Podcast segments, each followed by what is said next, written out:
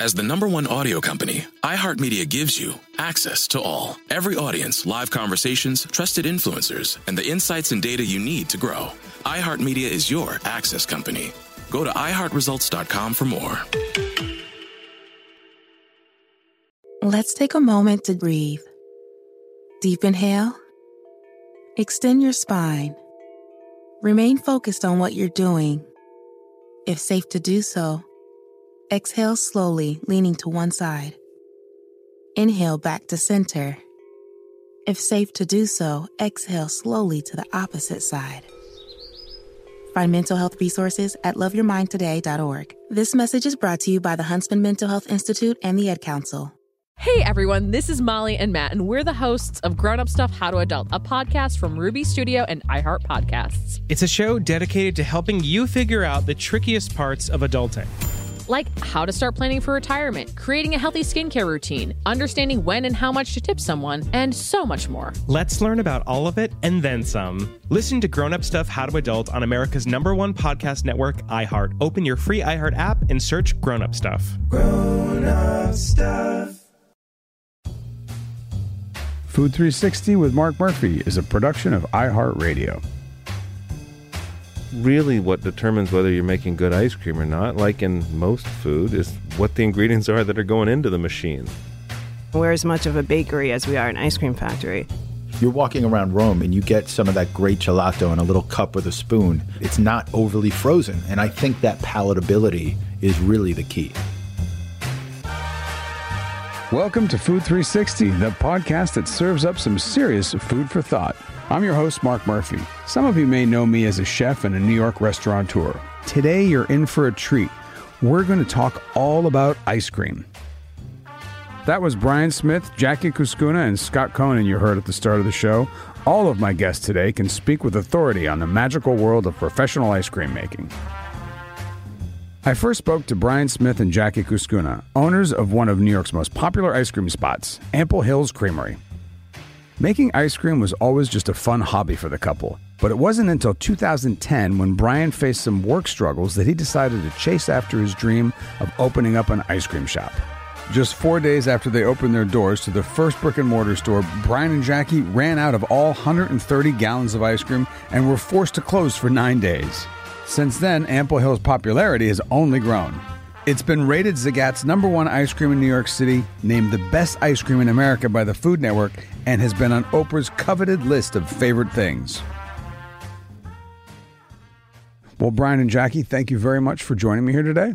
Thank you. Thanks. So let's hear how Ample Hills began. Jackie, you were a school teacher, and Brian, you were producing audiobooks and writing monster movies? Yeah, really, I was the one obsessed with ice cream. My palate never really started expanding after the age of seven. And so ice cream was just this thing that I was in love with from childhood and would make ice cream and found myself making ice cream as a creative outlet from my day job, which was a creative outlet because I was a screenwriter. So that started to tell me that maybe something was was wrong with the screenwriting. And I'm honestly, I make better ice cream than I wrote screenplays. Oh, well, there you go. You went with the positive. That's good. Oh, so, yeah. What was the setup like in the apartment? So, you're teaching, you come Yeah. home, the kitchen's full of ice cream when you get home? Yes, he would make ice cream flavors and like kind of ridiculous ones where I would taste them and say, uh, absolutely not. Like he did a, a Yoo-Hoo flavor. Do you remember that one? Yoo-Hoo and Um, Kit Kats. Yeah, that, that, was, was, good. with M and M's. Yeah, And Tootsie Rolls. and Tootsie Rolls. That was oh, good. that was horrible. It didn't make the menu, I guess. We started actually with using a hand cranked ice cream maker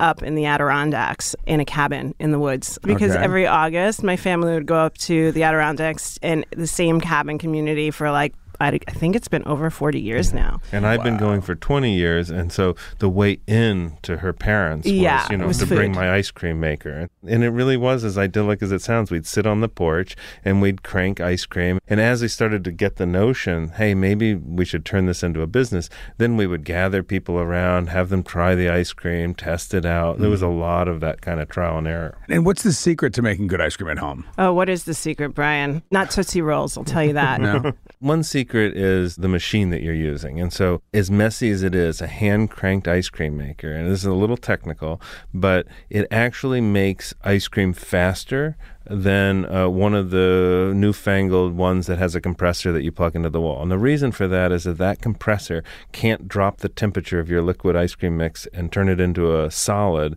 as quickly as the combination of ice and rock salt.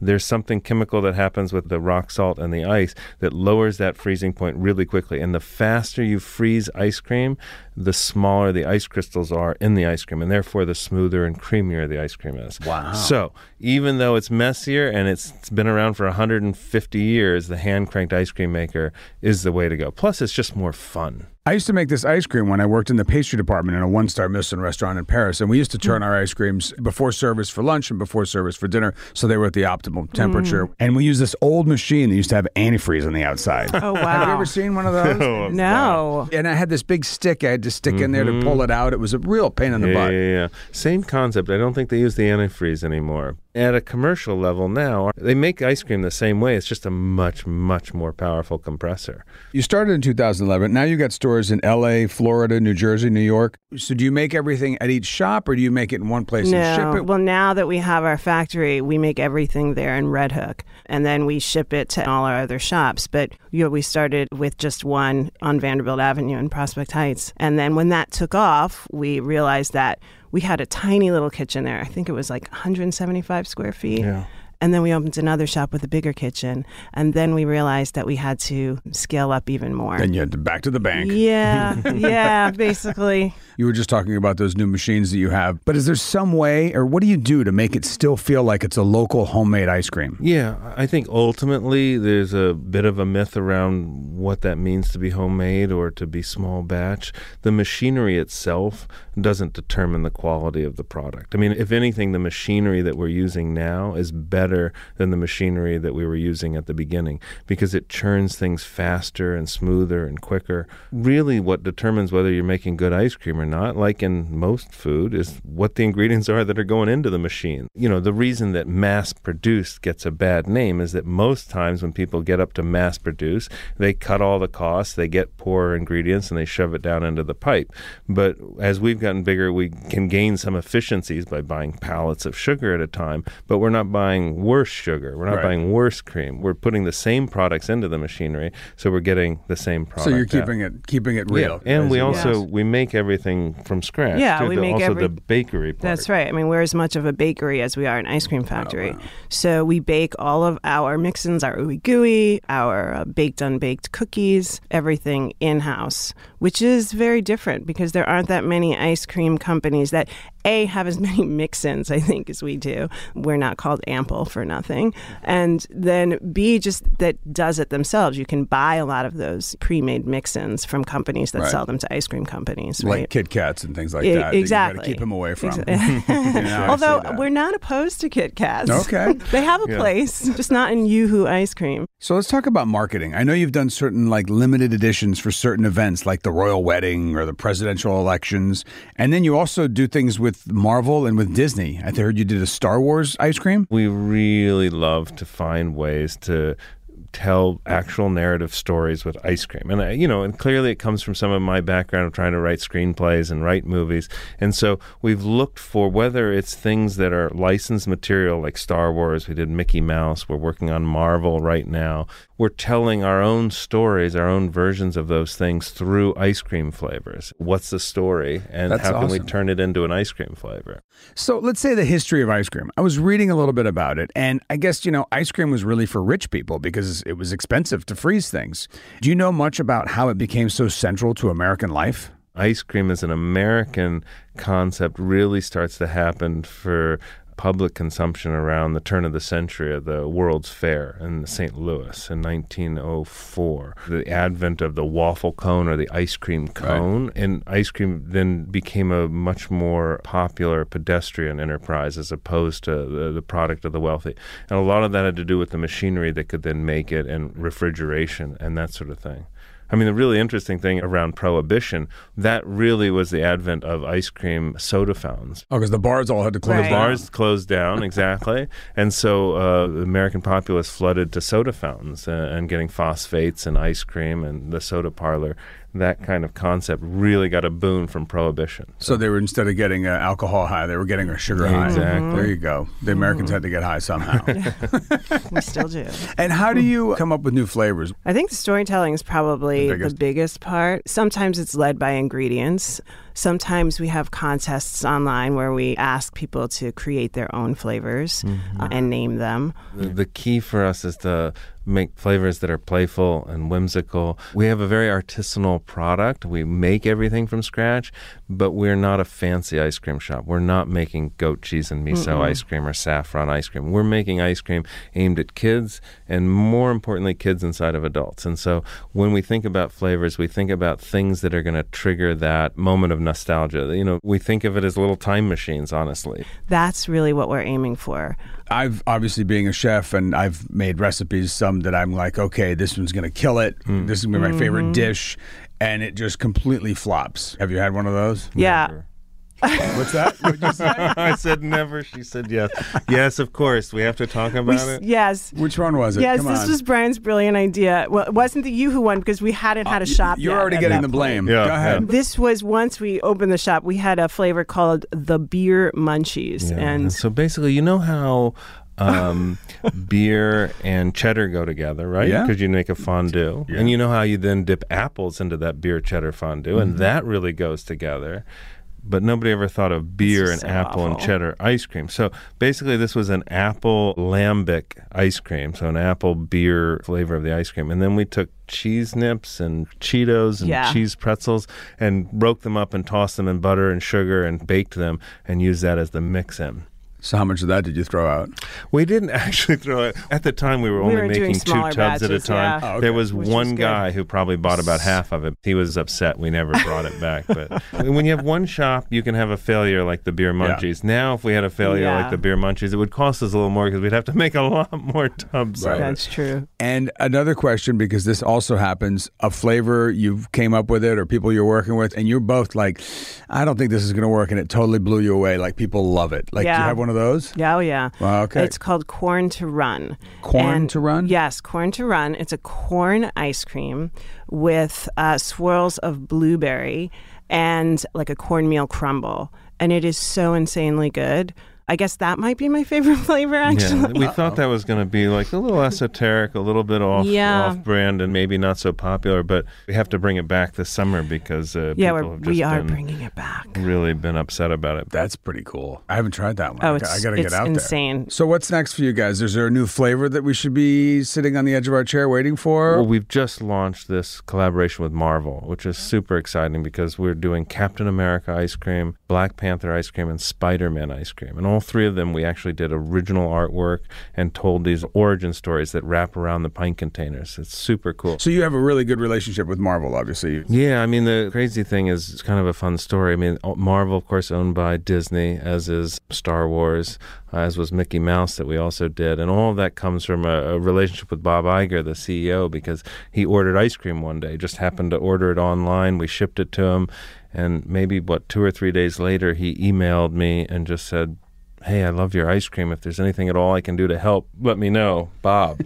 and so it was just one of those Ah. things that just dropped out of the universe. And I grew up in South Florida. I mean, we went to Disney all the time as a kid. And so I think there was a lot of that baked into the way we thought about storytelling and ice cream and experience the way that Disney does. And so, you know, he's become a mentor and a friend. He's visited the shops, and all of those products that we've done have been a direct relationship from that. That's awesome. I love that you guys are cooking something and telling stories. You know, getting together with Marvel and Disney. It's, it's very unique. I think that's very cool. Well, Brian and Jackie, thank you so much for being here and talking about ice cream. Thanks Thank for you. having us. Yeah, this was fun. More on Food 360 right after this quick break. Let's take a moment to breathe. Deep inhale. Extend your spine. Remain focused on what you're doing. If safe to do so, exhale slowly, leaning to one side. Inhale back to center. If safe to do so, exhale slowly to the opposite side. Find mental health resources at loveyourmindtoday.org. This message is brought to you by the Huntsman Mental Health Institute and the Ad Council. Hey everyone, this is Molly and Matt, and we're the hosts of Grown Up Stuff How to Adult, a podcast from Ruby Studio and iHeart Podcasts. It's a show dedicated to helping you figure out the trickiest parts of adulting. Like how to start planning for retirement, creating a healthy skincare routine, understanding when and how much to tip someone, and so much more. Here's a clip from an upcoming episode featuring the weekly home checks, Keyshawn Lane, that you won't want to miss. A common mistake that a lot of people do, they use fabric softener when it's not so great for your clothes. Should we never be using fabric softener? No, you should not ever be using fabric oh. softener. Wow. It leaves a deposit on our clothes, which is also left in the machine. And it also makes the clothes highly flammable. Wait, what? yes. What you want to do instead is just use a quarter cup of vinegar. and that'll make them softer? That'll make them softer. And if you wanted some kind of scent, you can use essential oils. Wow, wow, wow. Catch new episodes of Grown Up Stuff How to Adult every other Tuesday on the iHeartRadio app or wherever you get your podcasts. Grown up stuff. Hey, it's Zuko and Kayla from The Wake Up Call. Enjoy your podcast, but when you're done, don't forget about us. We have a radio show. We try to bring a smile to your face every morning. We also talk to some of the hottest country stars of today, and we like to share some good news with That's What I Like. Because Lord knows that's hard to find. When you're done podcasting your podcast, listen to us at 92.3 WCOL. Set your preset on your radio right now, and don't forget you can listen to us online on the iHeartRadio app. Welcome back to Food 360. Now that we've learned something about ice cream, I thought it would be interesting to hear more about ice cream's Italian cousin, gelato and sorbetto. So I asked my friend Scott Conant to join me. Scott began his food journey when he enrolled in cooking classes at a local community college at age 11. He went on to attend the Culinary Institute of America, and after graduating, he spent a year in Munich, Germany, studying pastry. After returning to New York, Scott gained a following for his modern take on Italian cuisine at a number of restaurants, but he really put his name on the map when he opened L'Impero in 2002. Currently, he owns a number of restaurants around the country as a fellow judge on Chopped and hosts Best Baker in America on Food Network. Scott, I want to welcome you to Arizona, but I can't really welcome you to Arizona because you actually live here now. I do live here now. Yes. We're both here for the uh, Nirvana Food and Wine Festival. Uh, I'm usually in a studio in New York City. This is the first time I'm doing it offsite, so I'm very excited about this. So, when you started out, you're a little kid and you're like dreaming about what you're going to do for the rest of your life, and you thought cooking? Was that your first thought? So I went to a vocational school in Waterbury, Connecticut. I'm from a small town called Oakville in Connecticut. If you're not sure the way vocational schools work, basically you choose a trade. You can choose carpentry or plumbing or electrical, fashion design. My first choice was plumbing. My second choice was culinary arts, and my third choice was hairdressing. Yeah. Wow. I mean, look at this head of hair. And you went into cooking because you like the outfit better than the plumbing? What's going well, on? I couldn't get into the plumbing program because too many people had applied. So it was a second choice. So you were turned down from the plumbing, and Yes. they told you it was because uh, My grades weren't room. good enough. Your grades weren't Yeah. good enough. You were But not good enough to be a cook. But good enough to be a cook. to be a plumber. So you were working, and then you went to CIA, and then when you got out, from what I understand, you went to Germany really to learn pastry. I didn't know you were on the pastry path. Well, it wasn't necessarily 100% on the pastry path as much as I wanted a well rounded experience. And say whatever you want about German food. It was a big hotel, the Hotel Bayerischer Hof in Munich. It was a great kind of European experience. Say that again. The what, what, hotel? The Hotel Bayerischer Hof. Whoa, huh? Yeah, yeah. Oh, not the German. Ich kann Deutsch sprechen. Ah, yeah, I lived there gut. for. Yeah, sehr gut. Meine kleine Blume. That's all I got. Listen, I had a fun time in Germany, but the real intention, I got kind of pushed into the pastry program, and the pastry chef was an amazing pastry chef named Chef Bile. And I had a blast. I mean, I learned things and I did things that have stuck with me throughout my career. So let's talk about the difference between gelato and ice cream. I mean, Yeah. for, for you, I mean, we and by the way, this is something we're, we're pretty intimate with because we see it a lot on Chopped as We well. We do. I remember we had an Italian guy come in once, and he whipped up a gelato in no time flat, and I was like, "What? Can we go look at the tape? Yeah. Because I didn't even see what he did. I was like, "Whoa!" It was just delicious. But the eggs is really the main thing about it, right? The egg, the cream, and I think the most important aspect is the temperature. You know, you grew up in Rome, right? You're walking around Rome and you get some of that great gelato in a little cup with a spoon. The major differentiator is the texture and also the temperature. Right? It's not overly frozen. And I think that palatability is really the key. There's something about, I think, those pastes that Italians have, right? The pistachio paste, the hazelnut paste. In Torino, obviously known for chocolate. There's something about the gianduja there, that hazelnut chocolate oh. combination that just. Now you're getting me excited. It's good stuff. When I'm in Rome or like I sit down, I'll have gianduja e crema, which is basically cream Yes. ice cream, which are the two of them together. It's like a perfect little Oh, my goodness. Now let's talk about different ways to eat the ice cream or the gelato in Italy because I was just in Sicily. I've been there twice in the past couple years. And the one thing that I was super interested in was they serve it in bread. They serve it in a little panino. Yeah. It's a brioche dough. Yeah. And they cut it in half and they put the ice cream inside and you eat it like a sandwich. Yeah. And I didn't understand what this was all about, but then somebody explained to me because it's so hot in Sicily, it'll melt. And if it's in the bread, it'll absorb it and you can eat the whole thing. I have had that before, not in Sicily. I started a little wine bar years ago, and we would do these little panini with the gelato inside and take ground espresso and just sprinkle it over the top. I never had that before, but it's so Italian just to sprinkle espresso beans Right. ground over the top of gelato and just eat it like that with a little piece of brioche. It's pretty so exciting. good. It's, pretty so- exciting. So when you're putting dessert menus together, and I did notice you have a dessert at one of your places with it's a warm chocolate cake with a burnt orange gelato. Yes. A lot of people warm chocolate, boom, they go to vanilla ice cream, right? That's right. So for you, pairing the gelatos with the desserts, what is your thought process? I'm a that? big I'm a big believer that when you're creating flavors, you want to create layers of flavor. So within that burnt orange gelato, let's say we would start with a vanilla base. And I like the idea of charring or burning something, right? And if you think about the rind of an orange and you think about how that would burn, you think about the oils and the essence and how that's going to fill up your head as you're tasting it, right? It's not just a flavor as much as it's, it's also a breathe right? So you breathe that flavor, just like you don't taste vanilla, you breathe vanilla, Right. Right. So I feel like I always want to identify that breath of food because it's something that sticks with you afterwards. So I kind of like those things that it's not just the flavor, but it stays with you and it's something to contemplate a little afterwards. Well, they do say, I mean, the smell is also part of your taste. That's too. right. So you have to That's right. incorporate all of the senses, which is really interesting. So let's talk about dessert Yeah. trends. What are you seeing people asking for now, and how are you dealing with that? So I think that balance of saltiness is something that we see a lot, right? People adding a lot of salty components on a dish. I mean, that's something that's been happening for years, but I'm starting to see more of it. And also on Chopped, you know, I, I feel like if you think about the economics of a restaurant, one of the things that I start to contemplate in restaurants is where can you cut and what's going to be the effect of those cuts, right? Nobody opens up a business because it's a welfare state. You want to make money, right? Right. We, we all got to make a living. You have two beautiful girls that got to get through college, right? And I have a wife with very expensive taste. Yeah, so, you know, you there's that that. there's that. but I think ultimately the economics of creativity put us in a situation where we can't fail, right? Where in the old days, there was a playfulness and a whimsical quality to a lot of food. And I feel like that doesn't exist anymore. We can't put ourselves in that situation. We need to have winners or we need to cut. So the first thing that's going to be cut are, you know, a lot of people just don't order desserts like they used to, right? At least in my restaurants, they don't.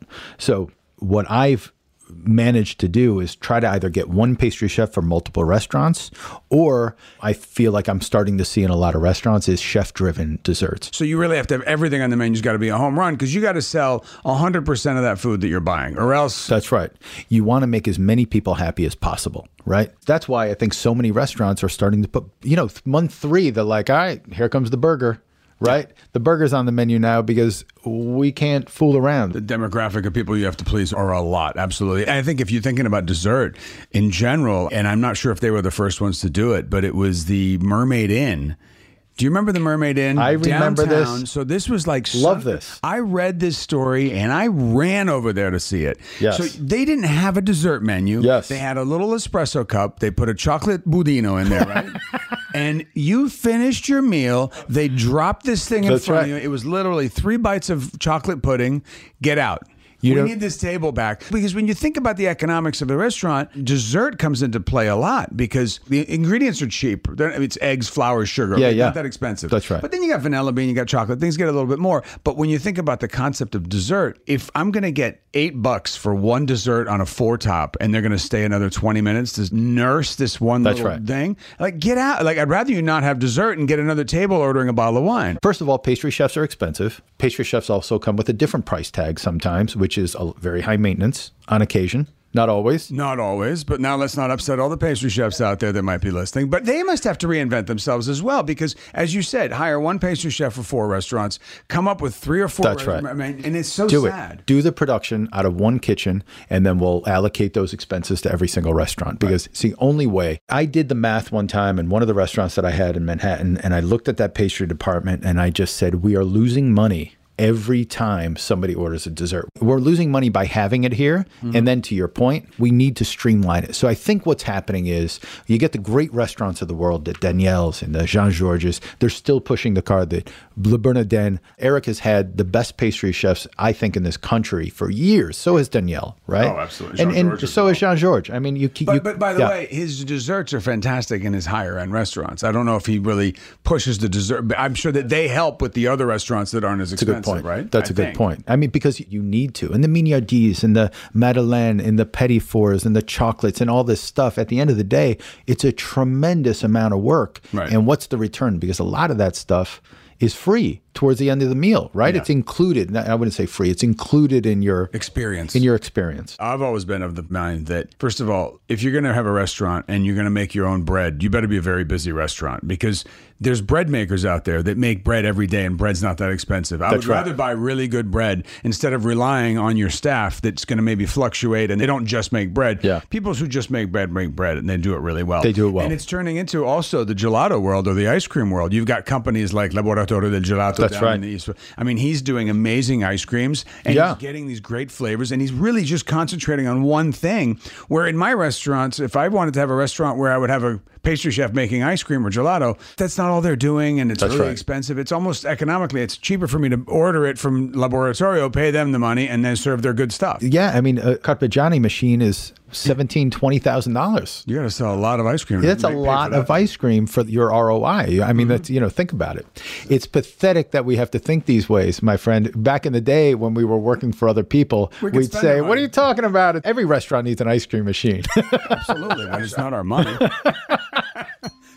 All right, it's that time. I'd like to play a little game at the end of the show. I'm going to ask you a question. You give me the first word that pops in your head. Chocolate or vanilla? Vanilla Cup or a cone? cup. Brownie or a blondie? Now that's we're talking food. Oh, woo! I'll take the brownie. Okay. Yeah, Cake or pie? pudding. Ooh, there you go. You tripped me up on that one. I did. Your favorite flavor of gelato? I agree with you on the gianduja. If I'm in Italy, I will have gianduja. I will not necessarily have gianduja in the U.S. if I'm here. So, Okay. you know, I'd probably go for a sorbet. So I know it's uh, sad and pathetic. Oh no, no, that's not sad and pathetic. Um, least favorite ice cream? Oh, you know, I rum raisin. I don't like the texture of the raisins in my ice cream. And what topping on an ice cream? What's your favorite? Toppings. Oh, you know how much I love peanuts. So I He it's goes on and on about peanuts. I love- guy. I Peanut love butter, peanuts. Peanuts, all the That's- yeah. What dessert reminds you of uh, your childhood? remember the straw. You don't remember this stuff, but the ice cream trucks would come around the neighborhood, and there was like a strawberry shortcake ice cream, and I saw that. And there was another one called the toasted almond bar, which was like off the charts. It was so awesome. Awesome, awesome. That sounds delicious. Well, this is it, buddy. Thank you so much for coming down here to the sanctuary and talking about ice cream. Thank you for inviting me. I appreciate it.